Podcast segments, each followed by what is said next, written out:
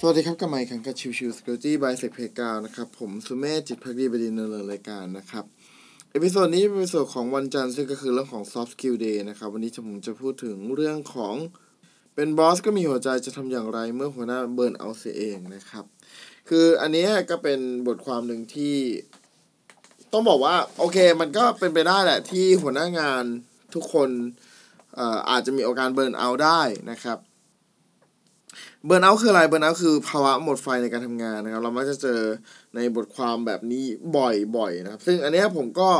เป็นคนหนึ่งที่เคยพูดถึงเรื่องของเบิร์นเอามาบ่อยมากนะครับ ในเรื่องของตัวบทความต่างๆ ทั้งนี้นะครับเป็นมุมอีกมุมหนึ่งคือโดยปกติเราพูดถึงเรื่องของลูกน้องหรือคนทำคนทำงานเบิร์นเอา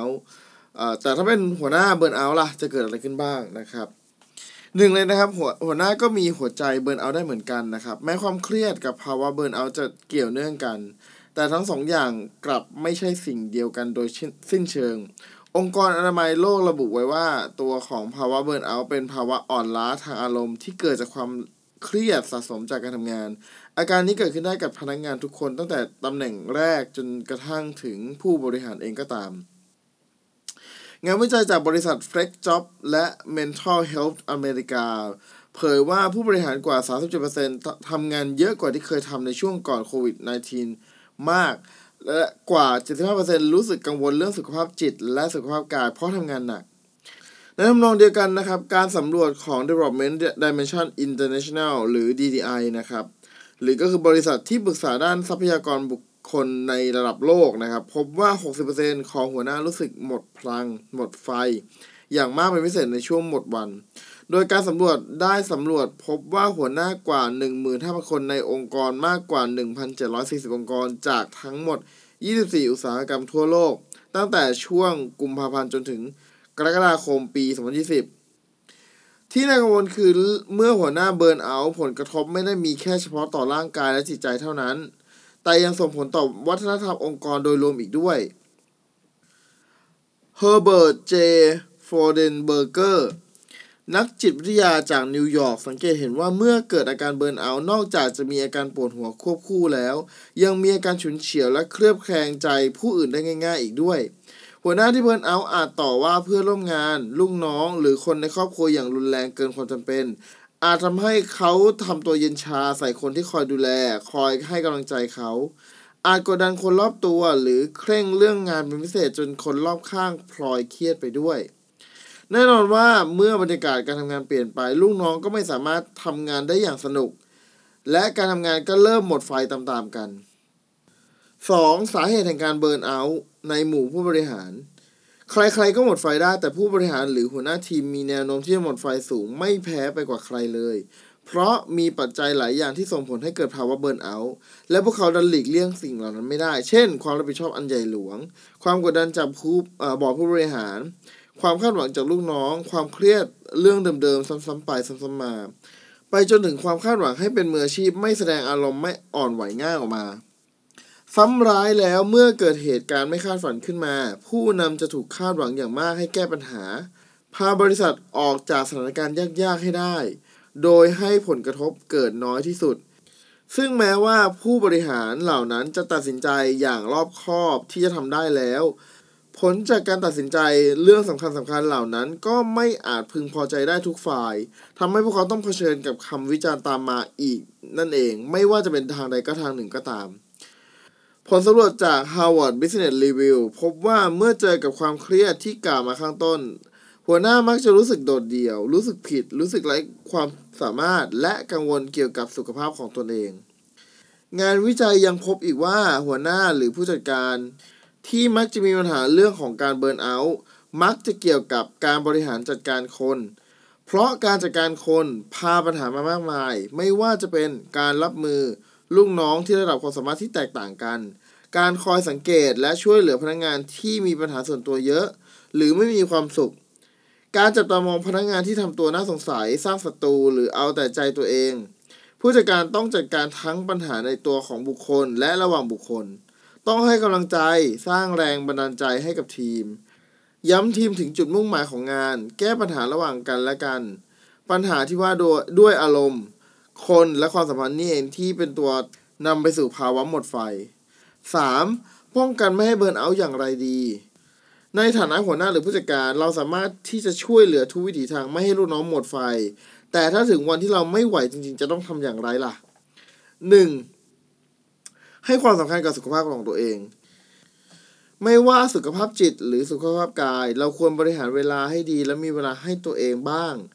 จริงอยู่ว่าสิ่งนี้เป็นสิ่งที่ทำได้ยาก แต่มันก็เป็นเกราะป้องกันการเบิร์นเอาท์ที่มีประสิทธิภาพมากที่สุด ดังนั้นก่อนจะไปจัดการความเครียดใครๆ จัดการความเครียดของตัวเองให้ได้ก่อน อาจเริ่มด้วยการทานอาหารที่ดี คุณภาพ คุณประโยชน์ครบถ้วน ออกกำลังกายเป็นประจำ และพักผ่อนให้เพียงพอ อย่ามองว่าการได้พักเป็นการตามใจตัวเอง แต่มองว่าเป็นการรักษาตัวเองซะมากกว่า การให้ความสำคัญกับการดูแลตัวเองยังเป็นแบบอย่างที่ดีให้แก่คนในทีมอีกด้วย ลองจินตนาการถึงหัวหน้าทีมที่ทุ่มเททำงานไม่หยุดไม่หย่อนดูสิ นอกจากสุขภาพจะแย่แล้วยังเป็นการกดดันลูกน้องไกลๆว่าการทำงานเยอะจนไม่มีเวลาพักนั้นดี ทั้งทั้งที่จริง ๆ แล้วไม่ใช่เลย เราควรแสดงให้เห็น ว่าเราควรใส่ใจสุขภาพของตัวเองไม่แพ้กับการทำงานเลย ดังนั้นเราควรจะบอกคนภายในองค์กรว่าควรจะมีการตั้งโหมดห้ามรบกวนขึ้นมาหลังเวลาเลิกงาน เพื่อจะให้ไม่มีการรบกวนกันระหว่างหลังเลิกงานนั่นเอง 2. แก้เครียดกันแบบยกทีมไปเลย ถ้าเราเครียดและสัมผัสได้ว่าลูกทีมก็เครียดด้วย ลองหากิจกรรมดูแลตัวเองทำพร้อมกันทั้งทีมดู นอกจากจะช่วยให้คลายเครียดแล้ว ยังกระชับความสัมพันธ์ได้ดีอีกด้วย ยกตัวอย่างเช่น การจ้างโค้ชมาสอนโยคะ หรือการนั่งสมาธิแบบกลุ่มอย่างไรก็ตาม อย่าบังคับให้ทุกคนเข้าร่วมกิจกรรม หากใครไม่อยากเข้าร่วมก็ไม่เป็นไร และไม่ต้องกลัวว่าพอลูกน้องไม่ร่วม แล้วจะเครียด การมีอำนาจในการตัดสินใจตัวเองหรือ autonomy นี่แหละคือตัวที่ช่วยให้ลูกน้องรู้สึกควบคุมตัวเองได้ และลดการเบิร์นเอาท์อีกด้วย 3. ตามหาคำว่าทำไมของเราอีกครั้งหนึ่ง อาการและสาเหตุของการเบิร์นเอาท์บ่อยๆ คือสิ่งที่เรา ให้คุณค่าไม่ได้เชื่อมโยงกับสิ่งที่เราทำจนเราต้องถามตัวเองว่า นี่ทำอะไรอยู่ทำไปทำไม แม้ว่าด้วยภาวะของผู้นำที่อันยิ่งใหญ่แล้ว ไม่ว่าจะเครียดแค่ไหนเราก็ต้องทำงาน แต่ในหลาย ๆ ครั้งเมื่อเวลาผ่านไป เราอาจจะลืมไปหรือเปล่าว่าทำไมงานของเราถึงมีคุณค่าทำไมเราถึงอยากทำงานนี้ตั้งแต่แรก และทำไมภารกิจที่ทำอยู่ถึงสำคัญต่อองค์กร หากไม่รู้ว่าจะเริ่มตรงไหนเป็นส่วนแรก อาจเริ่มจากการตั้งคำถามตัวเองด้วยคำถามเหล่านี้ เช่น อะไรที่สำคัญสำหรับเรามากที่สุด เราชอบอะไรในงานที่ทำเราทำงานไหนได้ดี ในการทำงานอะไรคือสิ่งที่ทำให้รู้สึกว่าเหนื่อยที่สุดและเครียดที่สุด แล้วงานดังกล่าวสามารถแต่งตั้งให้คนอื่นมาทำแทนได้หรือไม่ ความสามารถและจุดแข็งของคุณคืออะไร และมีทักษะไหนที่เอามาใช้ในงานที่ทำได้บ้าง ทำอย่างไรถึงจะกำจัดสิ่งที่ดูพลังงานในการทำงานทิ้งออกไปได้ ก่อนจะนำทีมไปสู่เป้าหมาย เราควรจะต้องตั้งคำถามตัวเองให้ได้แบบนี้ซะก่อนว่าทำอย่างไรและทำทำไม บางครั้งเมื่อตำแหน่งสูงขึ้น ภาระความเครียด และความรับผิดชอบก็เพิ่มขึ้นตามไปด้วย เราอาจต้องทำงานไม่หยุดหย่อนยิ่งกว่าเดิม ในฐานะผู้นำการรับมือกับงานที่รับผิดชอบให้ได้ดี คือสิ่งที่เราทำเป็นแบบอย่างอยู่แล้ว แต่อีกสิ่งหนึ่งที่ควรริเริ่มทำให้คนอื่นได้รับทราบได้เห็น คือการชวนให้ทุกคนหันมาใส่ใจดูแลสุขภาพจิต และสุขภาพกายของตัวเอง และของคนรอบข้างอีกด้วยโอเคก็ก็จบกันไปแล้วนะครับสำหรับ episode เรื่องของหัวหน้าก็ burnout ได้นะครับ ซึ่งก็มีหลาย ๆ อย่างที่อยากจะสื่อถึงแหละว่าเออแล้วถ้าสมมุติว่าหัวหน้า burnout ได้ มันจะเกิดจากอะไรได้บ้าง และจะแก้ไขอย่างไรนะครับ ก็ลองไปปรับใช้ในชีวิตประจำวันดูแล้วกัน เผื่อจะมีอะไรที่ทำให้เราสามารถลดอาการ burnout ได้นั่นเองนะครับ โอเคก็ก่อนจากกันไปนะครับ ขอขอบคุณทาง Mission To The Moon นะครับ อันนี้เป็นบทความจากMission To The Moon ขออภัยที่ลืมพูดถึงนะครับ ก็